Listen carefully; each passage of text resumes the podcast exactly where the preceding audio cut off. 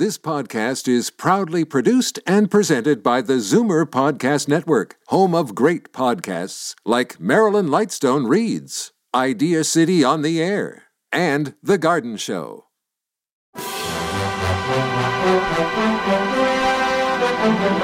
It's Zoomer Radio's Theater of the Mind with Frank Proctor. Open your mind as we fill your head with amazing thrills, chills, and laughs. Theater of the Mind. The best love programs from radio's golden age. Only on Zoomer Radio. Now, here is your master storyteller, Frank Proctor. Well, thank you, and welcome to the show. Nero Wolfe is a fictional character, a brilliant, oversized, eccentric armchair detective created in 1934 by American mystery writer Rex Stout. Now, Wolfe was born in Montenegro and keeps his past murky.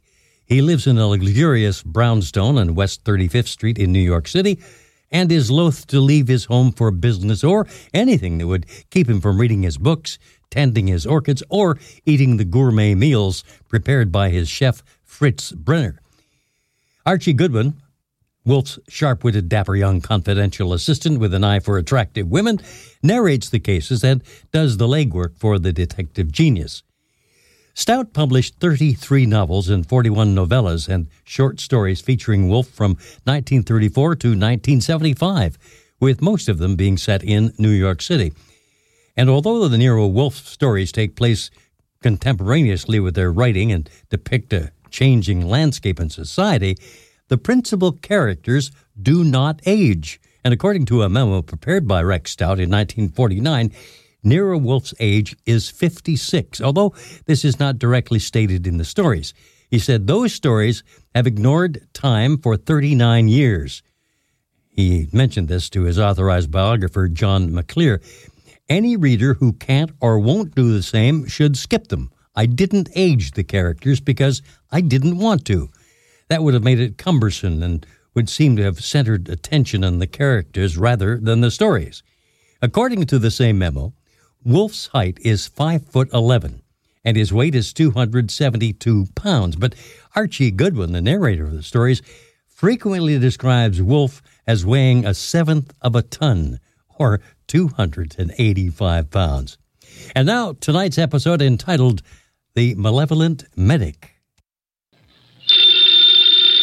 Ladies and gentlemen, the ringing of that phone bell brings you mystery, adventure. Nero Wolfe's office, Archie Goodwin speaking. Who? Mr. Hal Horton, United Industries? Oh, I see. Well, I must warn you, Mr. Horton, Mr. Wolfe doesn't take kindly to big industrialists. Says their great wealth upsets his digestion. Why do you want to see him? The connection's bad. I don't hear you. Who? Who? Mr. Horton, who? Hmm, we're cut off. What is it, Mr. Goodwin? Mr. Hal Horton called. I understand that. I won't see him. Tell him what money I have to invest I put into orchid plants. Mr. Horton wasn't promoting anything. And what did he call you for? The great Horton needs a detective. Maybe just my occupational reflex, but I thought he said somebody'd been murdered.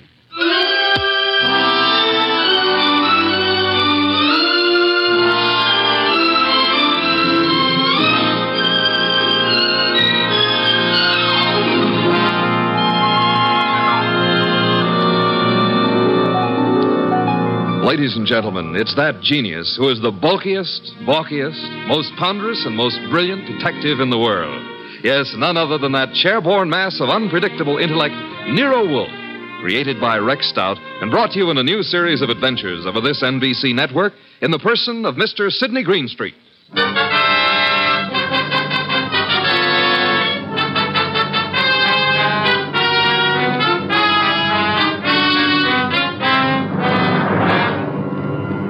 It turned out that what Horton had said had been murder, which became celebrated in the case of the malevolent medic. But its solution wasn't a simple matter of following up his accusation. It had false clues mixed all through it like raisins in a pudding. The man we came to know as the malevolent medic was young Dr. Benjamin Sloan. The case began on the sunny afternoon when Grace Banks, his nurse, came into his private office. Ah, waiting room's finally empty, I take it. Well, there's one more patient, darling. I'm sorry, Doctor. Hmm. Mrs. Horton's here for another of the thiamine chloride shots you ordered for. I said you could give her those, Grace. She doesn't have to wait to see me. Oh, she's hung up her mink coat, parked her orchid and her alligator bag, and filled up all the ashtrays with lipstick cigarette stubs. Mrs. Horton prefers to wait for you.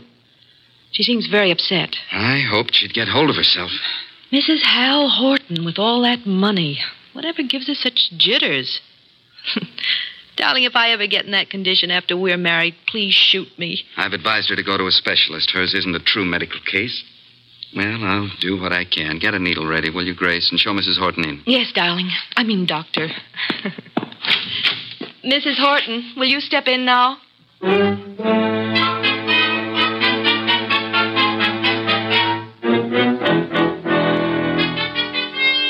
Been in that waiting room for hours.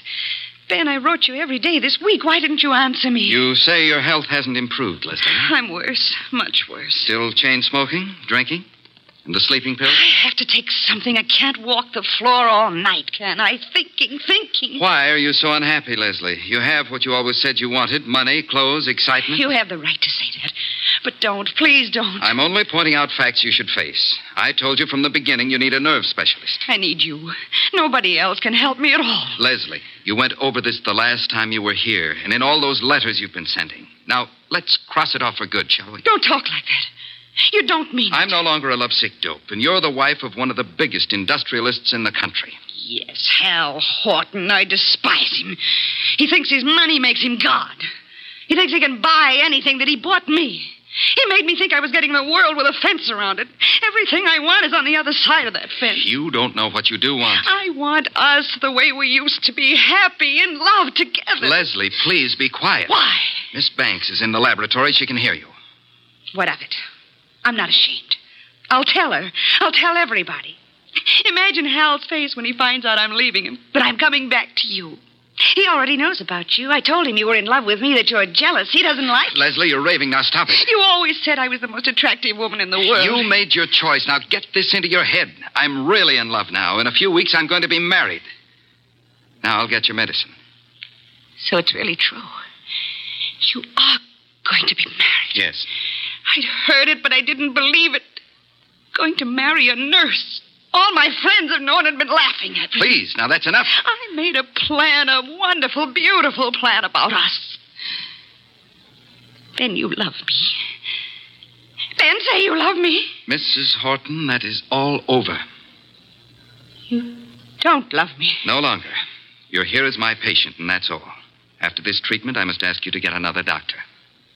A wonderful, beautiful plan for us. And now she threatens to step in and spoil it.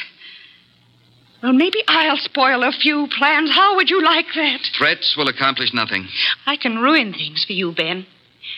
All those fancy ideas of yours about having a fine practice, being a great doctor. Do you want to give those up?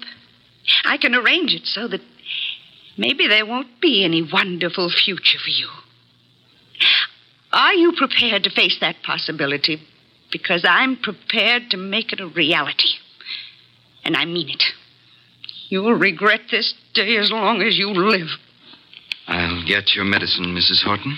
Hand me my bag. Thank you.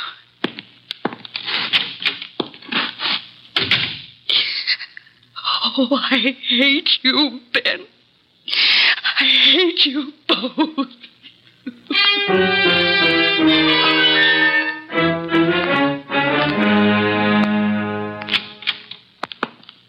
Sorry to have kept you waiting, Mrs. Horton. Miss Banks had to do a repair job before she could use the sterilizer. Alcohol, Miss Banks? Yes, Dr. Sloan.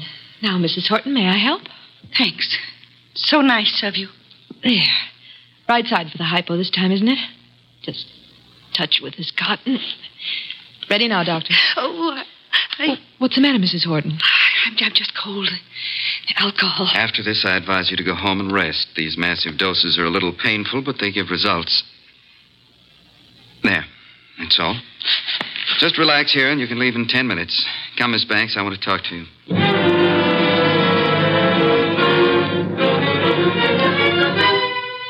Doctor! Doctor! I, I feel sick. I feel very sick. You might as well stop acting. I can't get up. My feet. Ben! Look at her. Something's happened. Hysteria. No, her face. Ben, she's falling. Mrs. Horton, hold on to me. I've got you. Hold her up. Leslie, what is it? Pain. Terrible pain. Where? What from? Sick everywhere. Pain, everything's pain. Pain in my head, pain in my feet. My feet. My feet.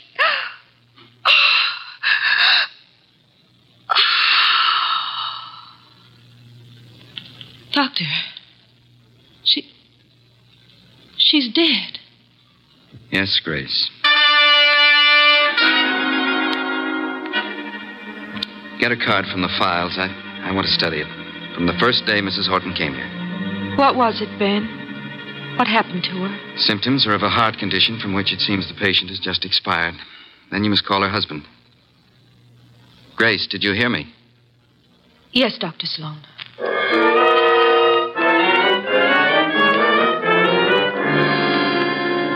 While I discourage your visit here, Mr. Horton, I do have a sort of curiosity about the operation of so called big business. Maybe offer you a glass of beer and hear an explanation of the rise and fall of this morning's stock market. You don't think I've come here socially? Hm. I wish to engage your services for. Not available. You're a detective, aren't you? Specializing in cases that interest me. Sherry, Mr. Horton? I don't need it, thank you. But Mr. Wolfe says he specializes in cases that. I've just got here. I haven't told my story. I don't believe you even know who I am. Oh, yes, we do. We do indeed. A millionaire. Did I offend you by speaking of a fee? No, on the contrary. It is that portion of your conversation which interested me most.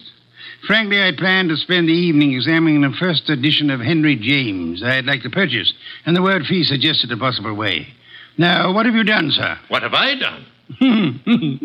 One doesn't have to be a detective to recognize you're in trouble, Mr. Horton. Look, Mr. Wolfe, I have done nothing. But I've got a question I've got to have answered. I need facts.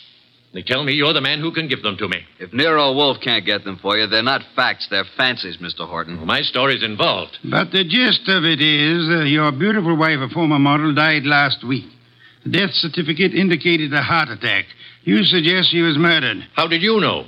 Never mind how I came to my conclusions. How did you come to yours? Leslie had been going to a Dr. Benjamin Sloan. She said he was a specialist. Some friend had recommended. She'd been upset. He was giving her vitamin B shots, she told me. You doubt that was true.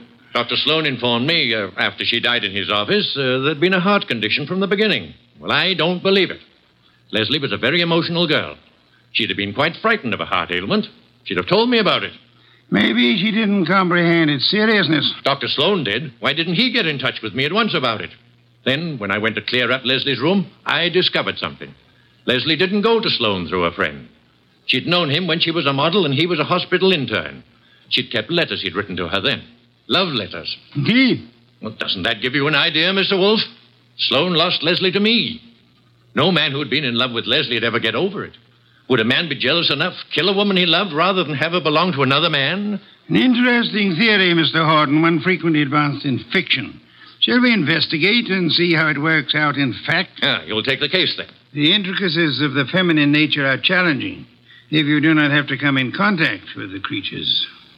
The uh, practical research in such matters I leave to Mr. Goodwin here.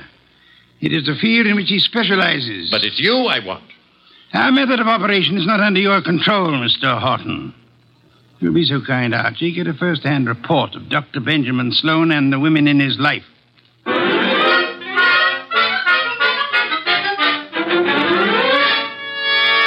Just came to ask a few routine questions, Dr. Sloan. I don't understand your interest in the Horton case, Mr. Uh, Goodwin, is it? That's right.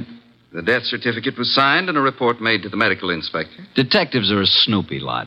Detectives? Are you from the police department? No, I'm employed to note some details before we close up the Leslie Horton estate. Sudden deaths have to be double checked. I'm afraid I can't add a thing to what I've already reported. Well, thanks for seeing me anyhow. Been a pleasant visit. Ever have a patient die in your office before, Dr. Sloan? No, but I've seen similar cases in the hospital, of course. Was Mrs. Horton warned about her heart condition, Dr. Sloan? I discussed her case with her fully and frankly. And her husband, wasn't Mr. Horton alarmed? He didn't know. Mrs. Horton's ailment was, well, not to bore a layman with medical details, was not a fatal one necessarily. She might have gone on for years. Just played in bad luck, huh? The worst. Mm-hmm. When'd you first meet her? Several weeks ago. And you saw her how many times? It's all on the record. She was nervous. I prescribed thiamine chloride. Her medical report card shows that. You read it for yourself. Well, I guess that's all, Dr. Sloan. Won't bother you further. Miss Banks will show you out. Yes, Dr. Sloan? Sort of a modern Aladdin arrangement, isn't it? Wish I could press a buzzer and have a beautiful girl like you appear. Mr. Goodwin is leaving. Oh, this way, Mr. Goodwin. You can use the side door. The waiting room's full of patients. So long, Doctor. This way through the lab. There's a door from it into the corridor. Cozy place, all those bottles. I suppose there's enough stuff in here to kill an army. To cure one. Miss Banks, may I say that you're the kind of a nurse that patients dream about? Make it a pleasure to go to a hospital. Blonde hair, blue eyes, winkers an inch long. Are they real? If you'll excuse me. What do I have to come down with to persuade you to take care of me? Huh? I don't take cases. I'm a technician. Good day, Mr. So you work just for Dr. Sloan? That's too bad the way he's involved in this Horton case. It looks serious. Mrs. Horton simply died of a heart attack in Dr. Sloan's office. If you wanted to help your boss, Miss Banks, you'd stop rushing around and answer a few questions. I'm sure Dr. Sloan gave you the necessary information. Guess he doesn't realize the trouble he's in. If you can supply any details that'll change the picture, you'll be doing him a great favor. He's a nice guy. I want to help. What is there to say?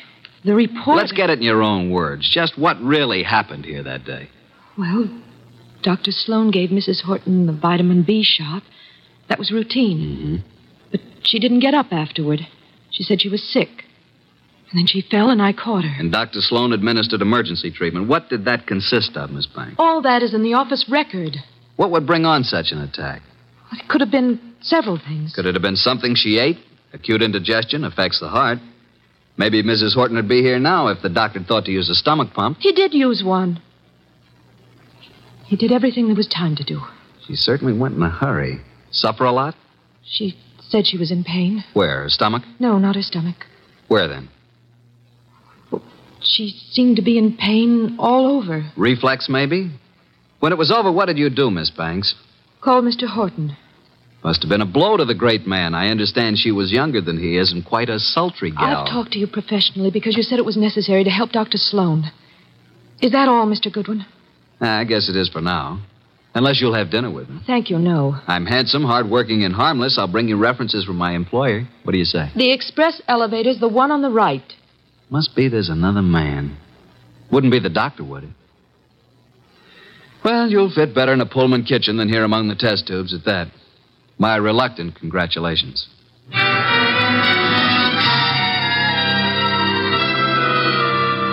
Archie? Innocent as lambs, both Sloan and the nurse. Evidence to prove it? My unfailing sensibilities, not the murderer type. Nice couple, doctor and the nurse. I suspect they're engaged. She's so much in love with him, I could have been you, and she wouldn't have known the difference. Very flattering. Records? The usual medical record Mrs. Horton's first visits, symptoms, subsequent visits. Here are the notes on it. Hmm. Vitamin B shots. No chance they brought this on, huh? Dr. Sloan says absolutely not. I checked that with other doctors. But Mrs. Horton did go into this right after the hypo. Nurse's story jives with Sloan's? Mm-hmm. A little more detailed. She says he did everything, he even used a stomach pump. The woman was in pain? What's this? Head to feet? My way of saying pain all over. What other papers did you examine? Only the medical record. Get back to Sloan's office late tonight and examine all the papers in his desk. Can't you trust me? I tell you, there's no reason even to suspect these two. When you have one of your adolescent infatuations on, blood dripping from a dagger in a girl's hand would look to you like crushed rose petals. With this Grace Banks out of the way, maybe you can recognize evidence. Uh, sounds like a long, bleak evening. Hand me that medical book, and then be on your way. I want to think.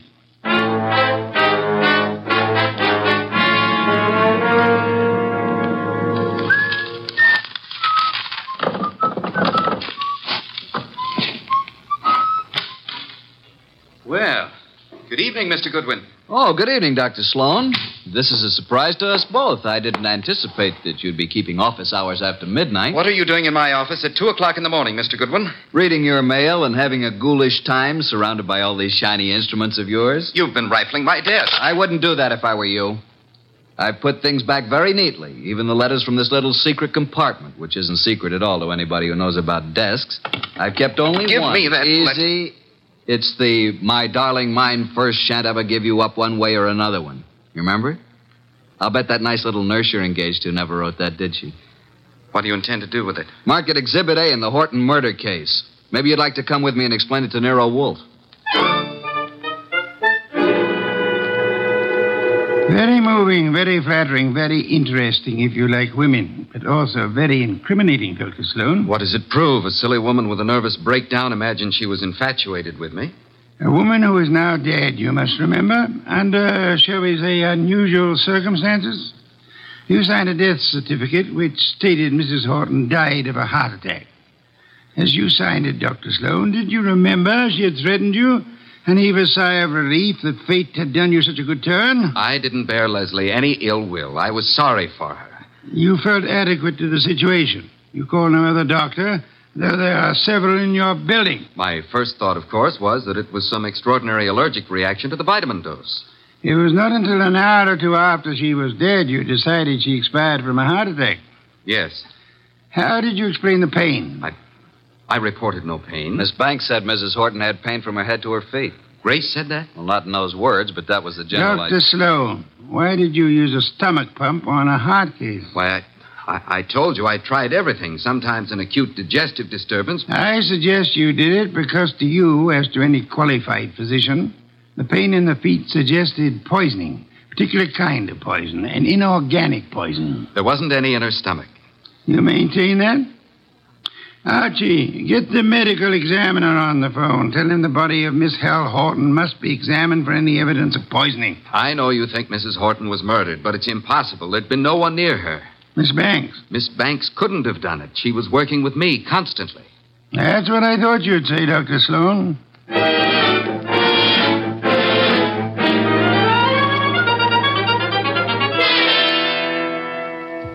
Wolfe, I had to see you. This is the most dreadful thing I've ever heard of. Trying to accuse Dr. Sloan of murdering a patient. It appears he had a reason to want Mrs. Horton dead, Miss Banks. She was that thing the poets write about, a woman scorned. She had sent him this hysterical letter threatening scandal if he rejected her. He couldn't control her.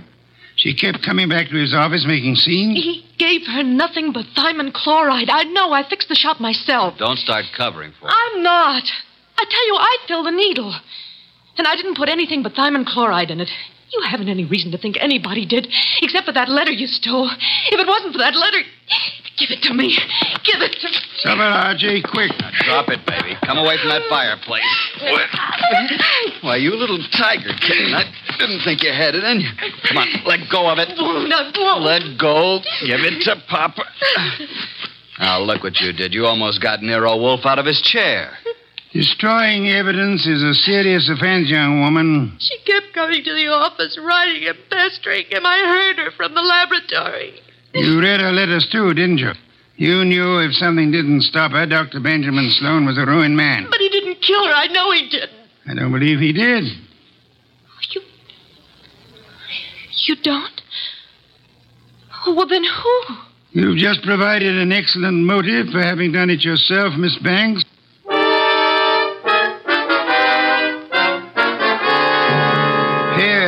White wine. Cold, luscious, exotic. Excellent, Fritz, excellent. Best thing that's happened today. I don't like this Sloan case. If you ask me, I think that Horton what was coming to her. Those are not the words of abstract justice, nor the phrases of a gentleman of culture. A good detective never plays favorites. Good night's rest, and you will find your attitude more normal by morning. You expect to have this case solved by morning? It's solved now. Thanks to the expedition I sent you on this afternoon. The arrest can wait. No one will escape. I feel like a murderer myself. If I hadn't wormed it out of Grace about the Horton woman complaining of pain, and if you hadn't jumped at the word feet. That, Archie, my dear fellow, is the purpose for which you exist to discover pertinent facts. Have we quite finished? Copy in the study, then. Here's the door. I'll go.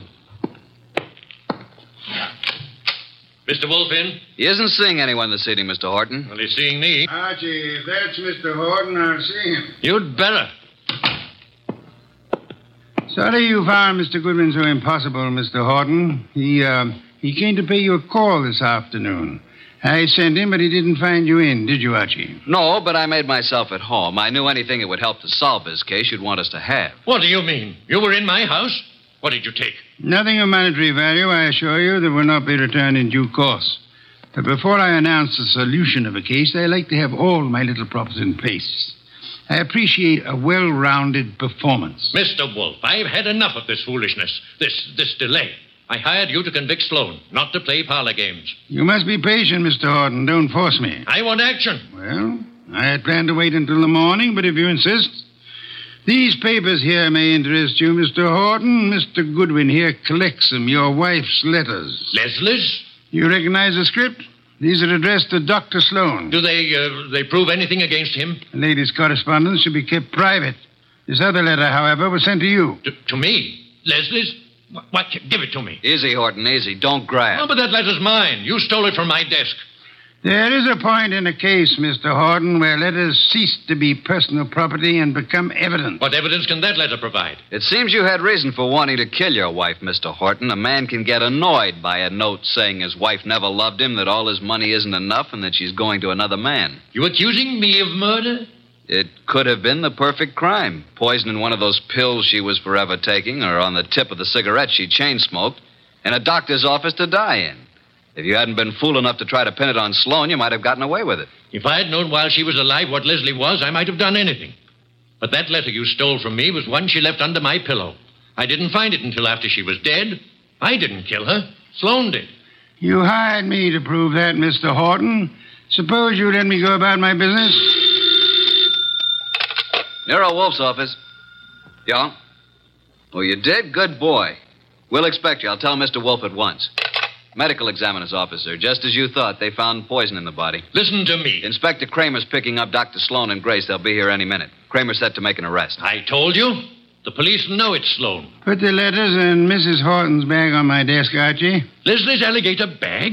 You stole that from my house this afternoon, too. Those things are mine. Inspector Cramer will want to take them with him. What, do you think I wanted made public what Leslie did to me? Cramer can't have them. Maybe the inspector will want to take you, too, Mr. Horton. Let them in, Archie. Come in, Inspector Cramer. Oh. Dr. Sloan, Miss Banks. Wolfe asked me to bring them here first before I locked anybody up. Mrs. Horton was murdered, all right. I'm sending a man for Horton, too. You won't have to. Mr. Horton's waiting here to join the party. Come into Mr. Wolfe's office. Good evening, Inspector. Good evening, Wolfe. Uh, will you all please range yourselves around the room as I indicate? Miss Banks here. Dr. Sloan, Mr. Horton. Archie, you stand between the two men, if you please. Mr. Wolfe, this is a dreadful mistake. I swear the doctor didn't. Stop thinking about the doctor. What about you? If you're accusing Miss Banks, I might as well tell Hold you it, now. Dr. Sloan. From here on, anything you say will be held against you. That's what I want. Let Grace go home, and Oh, I'll. for send- heaven's sake, why don't you arrest the man? Isn't it obvious he's guilty? You and your trumped up charges against me. I'll do the talking now, Mr. Horton. Mrs. Horton died from a certain inorganic poisoning. Poison administered in your office, Dr. Sloan, with a hypo syringe. Let's get it over with. I gave her the hypo. But I filled the needle. There you are. They're both guilty. Which would solve the case if they weren't lying. Miss Banks believes Dr. Sloan killed Leslie for her sake. Dr. Sloan thinks Miss Banks put poison in the hypo to save him from professional ruin. They're trying to protect each other. The fact is, the hypo they gave was perfectly harmless. It did not kill Mrs. Horton. Then what did?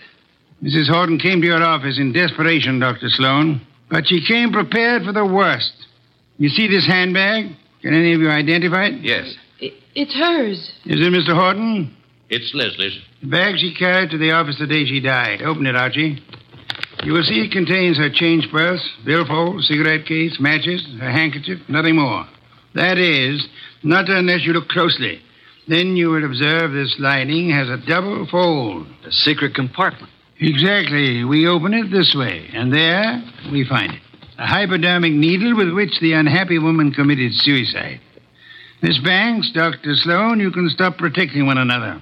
Mr. Horton, the world need never know you were a betrayed husband. Mrs. Horton killed herself while in a confused state following a mental breakdown. The case of the malevolent medic is closed.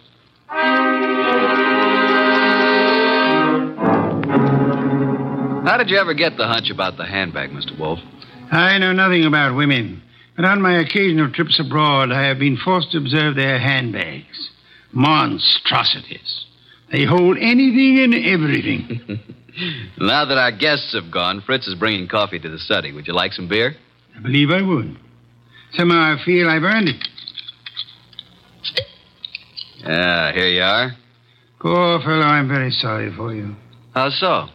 This is one case in which there's no falsely accused, unattached young lady for you to squire about. well, here's to your better luck next time.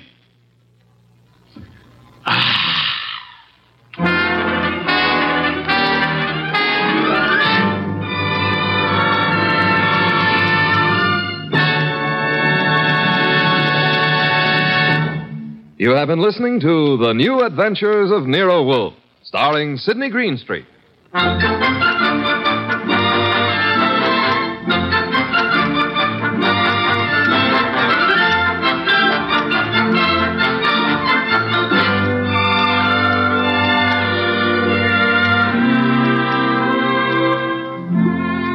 Tonight's transcribed story by Ruth Adams Knight was based on the characters created by Rex Stout. This is an Edwin Fadiman program, produced and directed by J. Donald Wilson. In the cast were Harry Bartell as Archie Goodwin, and Gene Bates, Vic Perrin, Bruce Payne, Bill Johnstone, and Mary Lansing. Next week at this same time, Nero Wolfe and Archie will bring you the case of the hasty will. Don Stanley speaking.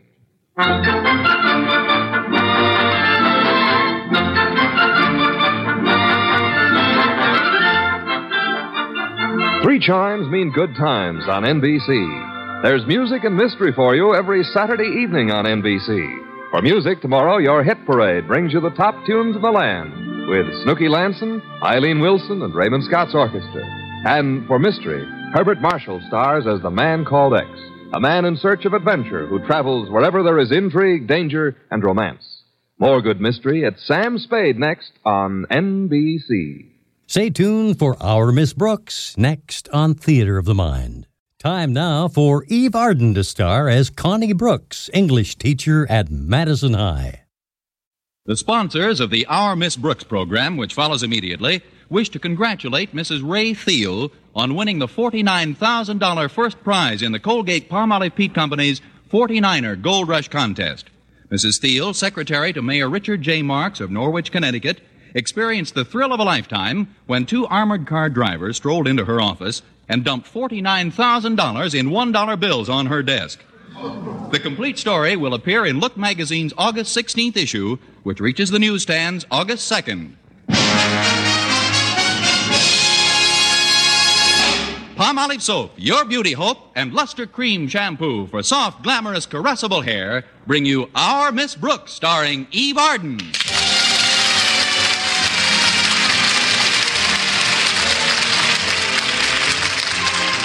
Most principals are quite strict when it comes to punctuality among faculty members. But our Miss Brooks, who teaches English at Madison High Summer School, has always believed that her principal, Osgood Conklin, is overly severe.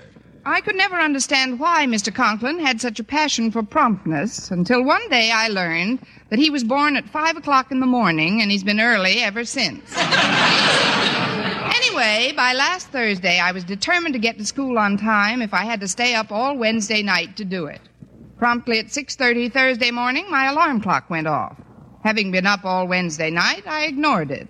then the phone rang in the hall, and knowing that my landlady, Mrs. Davis, was back in the kitchen, I sprang lightly out of bed and glided to the phone. Ouch! Hello? Hello, Miss Brooks. This is Mr. Conklin. Are you up? Sort of.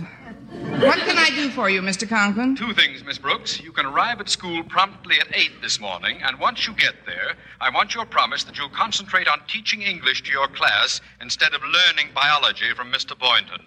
Why, Mr. Conklin, one would think that Mr. Boynton and I. Yes, wouldn't one? I think you should know, Miss Brooks, that the president of the Board of Education is back from his vacation. Mr. Stone? Yes, and he's already chewed me out, complained to me about the lack of discipline in our summer sessions. Teachers taking time off for vacations, getting married, having children. Why, you teachers are acting more and more like. Like. Human beings? Don't be egotistical. Now, I'm warning you, Miss Brooks, if you don't stop fraternizing during school hours, I don't see how I can remain the same considerate, even tempered, kindly superior you've all grown to admire. But, Mr. Conklin, Uh, I... that's all for now. Just get on the ball, Miss Brooks. And when you get on it, see that you stay on it. What does he think I am, a seal? Get on the ball. No fraternization. Yeah, yeah, yeah, yeah, yeah, yeah, yeah. Good morning, Connie. Oh, good morning, Mrs. Davis. Who was that on the phone? Mr. Conklin. Oh, how is Osgood these days? Horrible, thanks. He's getting more unreasonable every day. You have no idea how fed up I'm getting with his dictatorial nonsense. You wouldn't have to take any of it, Connie, if you had some other job you could go to. Some other job? Yes. You weren't born a teacher, were you? No, it just seems that way. Weren't you once secretary to a Mayor Norwich of Marks, Connecticut? No, but I was secretary to Mayor Marks of Norwich, Connecticut. That's right nearby. Now, there was a swell boss. Well, Connie, I've got a big surprise for you. You may be able to get your old job back just by calling him up. What? I just read where his present secretary won $49,000 in the 49er Gold Rush contest. That's the contest put on by, um, um, Some big soap company, wasn't it? yes, I, I think it was. So much for living dangerously. Who won Colgate Palmolive Peet's contest? Uh, Mrs. Ray Mrs. Ray Thiel. Mrs. Ray Thiel. She's the woman who's working for your old boss, Mayor Marks. With all that money, she'll probably quit her job at once. Well, what has that got to do with me, Mrs. Davis? Don't you see, Connie? If you'll just give him a call, Mayor Marks may offer you the position again. But I don't know if I want to go back to Connecticut, Mrs. Davis. You don't have to accept the offer, Connie. But once he knows you can work elsewhere, Mr. Conklin's attitude will be entirely different. Now go ahead, Connie. Call Mayor Marks immediately. Oh, but. You don't have to pay me for the call until next month. Well, if that's the case, it will be nice to chat with His Honor again. I wonder if he'll remember me. Uh, go ahead, Connie. Lift the receiver. All right, Mrs. Davis. So I just told her right out. Bertha, I said if we weren't such old friends, I wouldn't open my yap like this. But even though I haven't seen you in years. Excuse me. It's our party line. oh, maybe it's just as well, Mrs. Davis. I'd feel a little silly if Mayor Marks didn't even know who I was. But you said you got along fine with him, Connie. Now, don't be silly. You try again in a minute. I'll clear off the breakfast dishes. Oh, that must be Walter Denton. He's giving me a lift to school. Hiya, Miss Brooks. Come in, Walter. As you can see, I'm not quite ready to leave the house. Oh, that's all right, Miss Brooks. We got time. Besides, I know plenty of women who'd give anything to look as good wearing an expensive dress as you look in that beat up, crummy old bathrobe.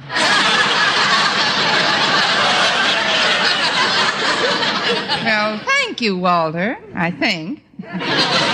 Sit down for a minute, won't you? Here, read this Look magazine. I'm trying to place a long distance call. Long distance to who? An ex boss of mine. I'll tell you all about it after I talk to him. So then I said, Look, Bertha, Duncan Gainsborough just ain't your type of fellow. That's when she tried to stop me. Grace, she says to me, I've always been your friend. Excuse me for interrupting, Grace, but That's all right, Bertha. I know this is your problem, but before you marry this man, you've got. Bertha, what are you doing on this line? I was talking to Elsie. Sorry, I was trying to get Agnes. We've got the busiest party line in town. I guess I'd better get ready now, Walter. If you'll excuse me a Oh, minute. I'll- before you go, Miss Brooks, there's something I'd like to ask you. Can't you wait and ask me in class, oh, Walter? Oh, no, ma'am. My question has nothing to do with English. The question is Is a man who, because his daughter happens to be in love with a certain other young fellow than who he might choose if he had the say so over this girl, entitled to constantly kick this young fellow from pillar to post? You're right, Walter. Your question has nothing to do with English. but I gather you're talking about your stormy romance with Harriet Conklin. Exactly, Miss Brooks. You know how fond I am of Harriet, and because of this fondness, I've tried to be patient and understanding. But now I've come to a conclusion. Yes? Mr. Conklin has got to go. It isn't that I mind his treating me like dirt so much. It's the dirty way he does it. How do you combat a tyrant like that? Or how do you avoid him? Honestly, if I were five or six years older, I'd leave Madison High. You may be seven years older before you graduate, you know. But I know how you feel, Walter. I've been thinking of changing jobs myself. Changing jobs? What other kind of a job would you be good for? What a nice way of calling me the ideal teacher. Before I'm led to the glue factory, Walter, I can go back to work as a secretary in Norwich, Connecticut. Mayor Marks can probably use me right now. Gee, Norwich, Connecticut. Oh, but what about Mr. Boynton? You wouldn't want to leave him, would you? I might not have to. As secretary to the mayor, I might be able to wangle a transfer for Mr. Boynton. He could teach there. Oh, that's right. They do have biology in Connecticut, don't they? In one form or another, they must. Now, you'd better get on to school without me this morning. I've got to try that call again. Yeah, but you'll be late, Miss Brooks. What about Mr. Ooh, Conklin? Mr. Conklin will just have to wait. You know, I'm beginning to feel strangely liberated, and I like it. Connecticut is beautiful at this time of the year. Gee, we're going to miss you, Miss Brooks. I'll miss you too, Walter. Well, guess I'll be going now. Be sure and write, won't you, Miss Brooks? Of course I will. Goodbye, Miss Brooks. Bye, Walter. It'll be good to see Mayor Marks again. I wonder how he looks. Well, Connie, did you place your call yet? No, Mrs. Davis, the party line's been in use. Well, you better get dressed and go to school now, Connie. I'll call the mayor for you and let you know what happened right after I talk to him. All right, Mrs. Davis, but before I go, I'll try it once more. So I says, Bertha, I says, with you being so busy in the office, how did you ever find time to have a baby? Believe me, Grace, while you've been on the phone, Bertha couldn't have had triplets.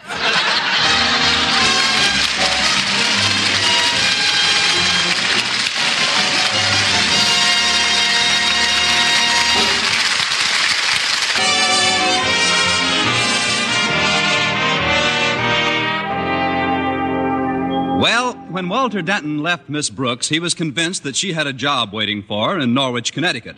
Arriving at school, the first person he ran into was Harriet Conklin. After hearing the news, the first person she ran into was her father, Madison's beloved principal, Osgood Conklin. So you see, Daddy, Miss Brooks is practically set in this new job. But she can't leave now. Mr. Stone's back from his vacation. Only yesterday he was chewing, complaining about absenteeism.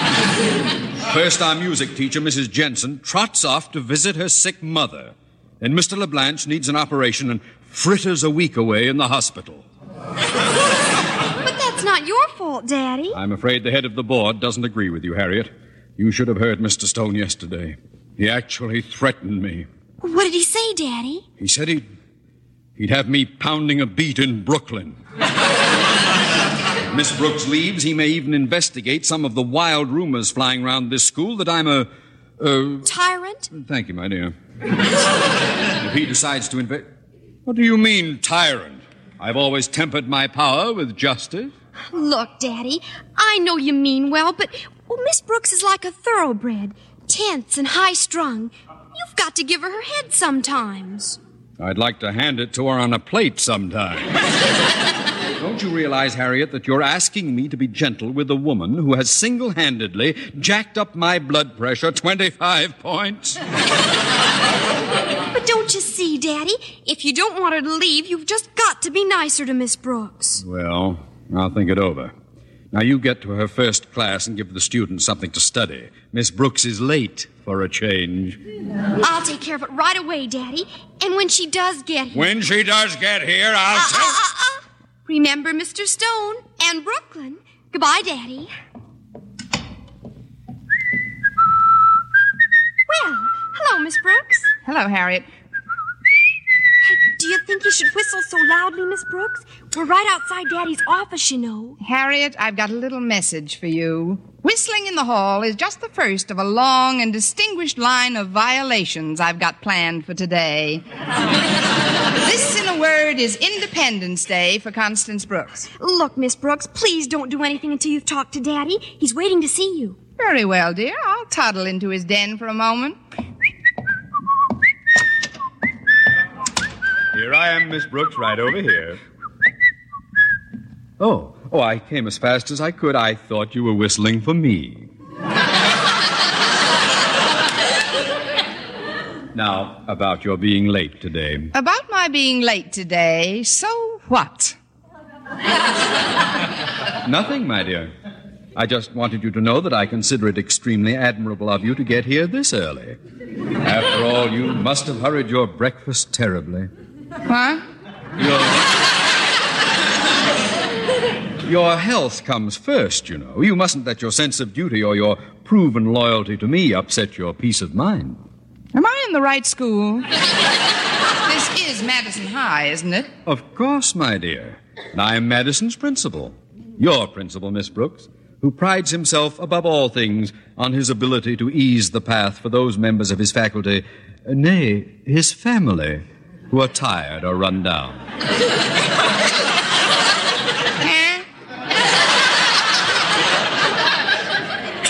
You, you may deny this, Miss Brooks, but you need a respite from your school duties. You still have a zest for living, an enthusiasm for things outside your work. I know you have. Oh, but I. Why, many's the day I've watched you from my office as the final bell rang and you left your classroom.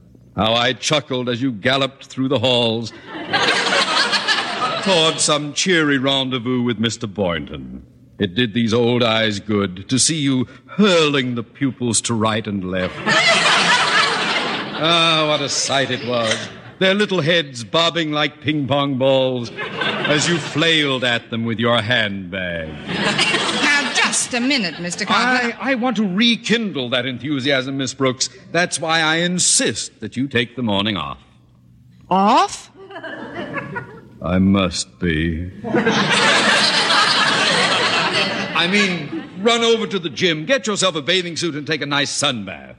Then, when he's finished with his class, meet Mr. Boynton. Have a bit of lunch together, or go for a stroll around the campus. It'll do you a world of good. Well, what do you say? I can only say what my dear old grandmother taught me to say at a time like this. And what is that, Miss Brooks? Never look a gift Conklin in the choppers. I'm off to the gym.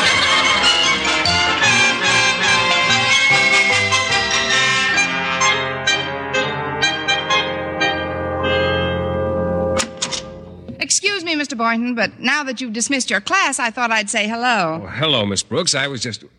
Gosh, Why, Mr. Boynton, what are you blushing about? you're in a bathing suit. I better turn around. Oh, don't be so modest, Mr. Boynton. Turn around again and live a little. Just been taking a sunbath outside the gym, Mr. Boynton. Uh, please, Miss Brooks, I consider sunbathing on school property highly irregular. Now, now, if I may change the subject. Well, why change the subject? What's so terrible about my wearing a bathing suit? If you'll just turn around, you'll see that this is a very modest little number, although it doesn't quite cover my knees. Well, all right, but I. Say, that, that looks stunning. I borrowed it from the domestic science teacher. I'll bet this was a racy little job in the gay 90s. I like old fashioned bathing suits. Say, that one even has a bustle in the back, hasn't it? No, and now you can change the subject.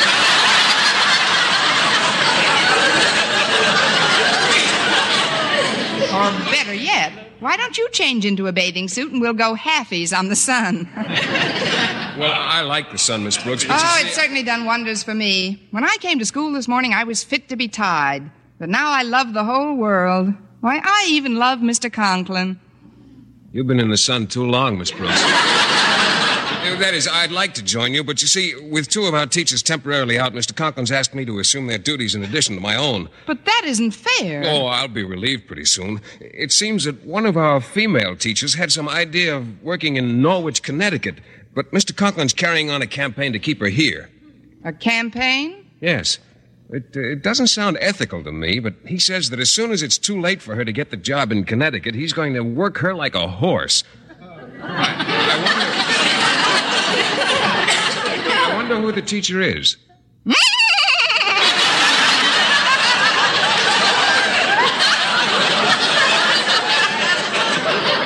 Miss Brooks, what do you mean by that? Just what I said.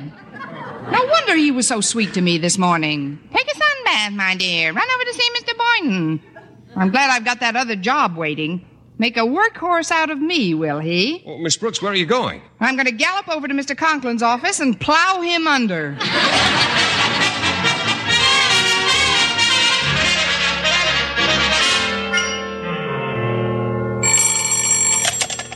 Hello, principal's office. Be brief, please.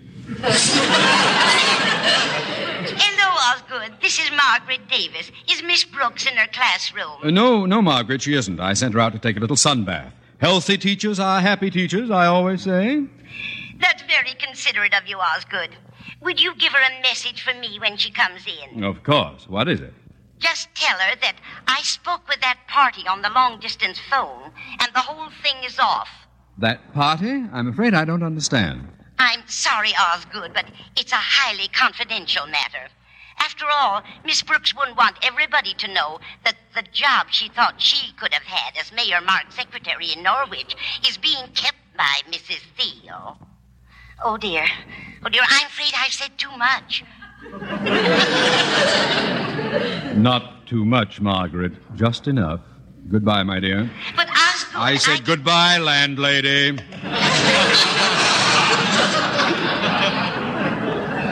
So, there's no job in Norwich at all. Well, maybe now our little whistling tea kettle will shut her spout for a while. now, now, now, Osgood, mustn't lose your temper. Remember the old blood pressure. I've got something to say to you, Mr. Conklin. Oh, you have? Have a seat, Miss Brooks. Never mind the acting, Lionel.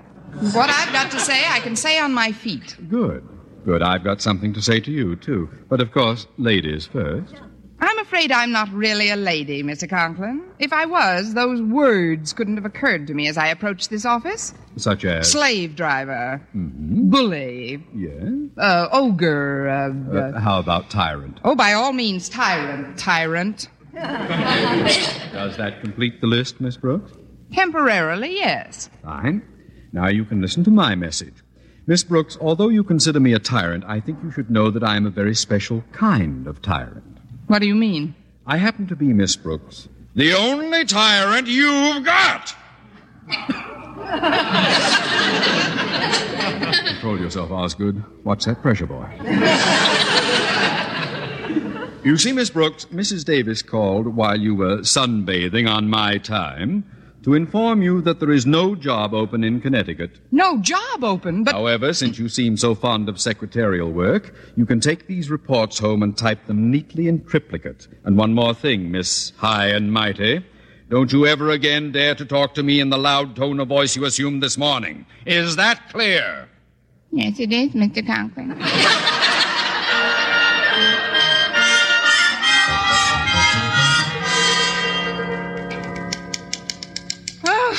well, that's half of it. I'm sorry you have all this extra work to do, Connie.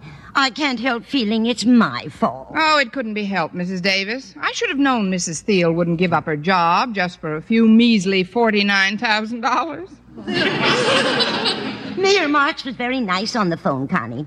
He said that if any other desirable position came along, he'd let you know immediately. Oh, I'm afraid he was just letting me down easy, Mrs. Davis. Oh, gosh. I'm sleepy. Why don't you take a little nap, Connie? It'll make you feel much better. Here, sit down in this rocker. Mm, thanks. It certainly feels good. You know, Mrs. Davis, sometimes I think I should never have left that job in Norwich. Why, I might have won that $49,000. If I'd stayed there longer, I might have gotten into politics. Mayor Marks will have to retire someday, and who knows? I might even have become.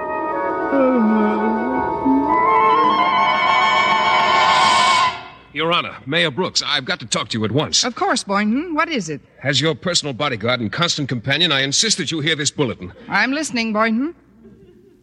I love you, Your Honor. Love you madly, desperately, cruelly. Love you, do you hear? Just through one ear. Better do a rebroadcast for the other one.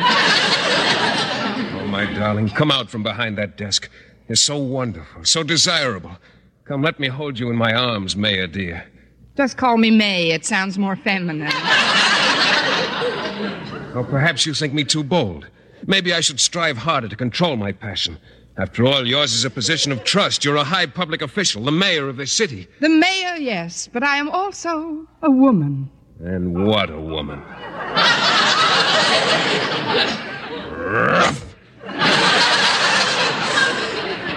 Pardon me for baying at you, my sweet, but I, I just can't resist you. Put your arms around me, my darling. But, Boynton, hmm, this is my office. Someone might see us. Let them see us. Why, I'd kiss you on the roof of the Chamber of Commerce, the steps of the City Hall, or right on Main Street. Try my lips. There's less traffic there. wait. Wait a moment. What was that? What? I thought I heard panting outside my door. Oh, that. That's just Alderman Conklin. He's been waiting to see you for eight days now. Really? Well, take off his leash and bring him in. Yes, Your Honor. Hello, Your Honor. Your nice, nice honor. How is your sweet, kind, glorious mayorship this lovely afternoon? Hmm. Down, Conklin. What is it you want? Be brief. I want to tell you something, something I think you should know. Yes? There's been a mutiny. The people have rebelled against your tyranny, and in a free election, a free democratic election, I have just been elected governor of this state. Governor? Oh no. Oh no, they can't they can't elect him governor. No, Connie, no. wake up, Connie. Huh? Hmm? What? Oh. Oh. Oh, I'm so glad you woke me, Mrs. Davis. I was having a daymare about Mr. Conklin. Oh, I thought I'd better wake you, Connie. This wire just came for you. Oh, let's see it. Well, it's from Mayor Mark's secretary. It says, Dear Miss Brooks, can offer you important position in local firm. This job pays double the salary you receive as a school teacher. Please answer by return wire. Signed, Mrs. Ray Thiel. Why, Connie, that's wonderful. Are you going to accept it? No, Mrs. Davis, I'll have to turn it down. Turn it down? But what's wrong with the position they're offering? It pays double your salary as a school teacher. That's what's wrong with it. I can't afford to work that cheap.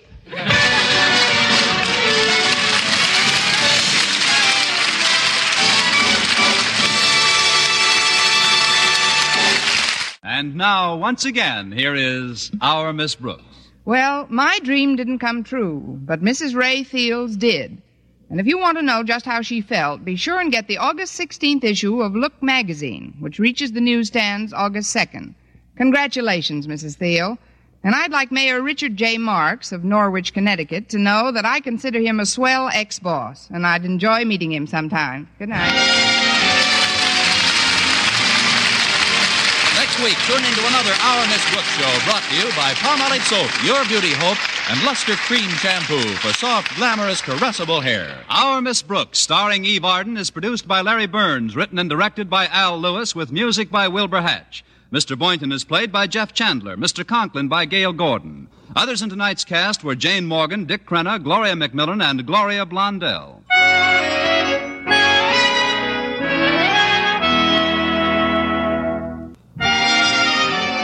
For mystery liberally sprinkled with laughs, listen to Mr. and Mrs. North Tuesday evening over most of these same stations. And be with us again next week at the same time for another comedy episode of Our Miss Brooks. Bob LeMond speaking. This is CBS, the Columbia Broadcasting System.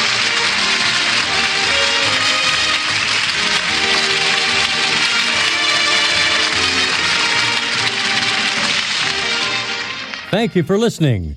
Tomorrow night, we wrap up the week with Sherlock Holmes, followed by Lucille Ball in My Favorite Husband. Thanks to Paul Stringer and Joel Schoenwell for technical support. The executive producer for Theater of the Mind is Moses Znaimer. I'm Frank Proctor. Have a great night. This podcast is proudly produced and presented by the Zoomer Podcast Network, home of great podcasts like Marilyn Lightstone Reads, Idea City on the Air, and The Garden Show.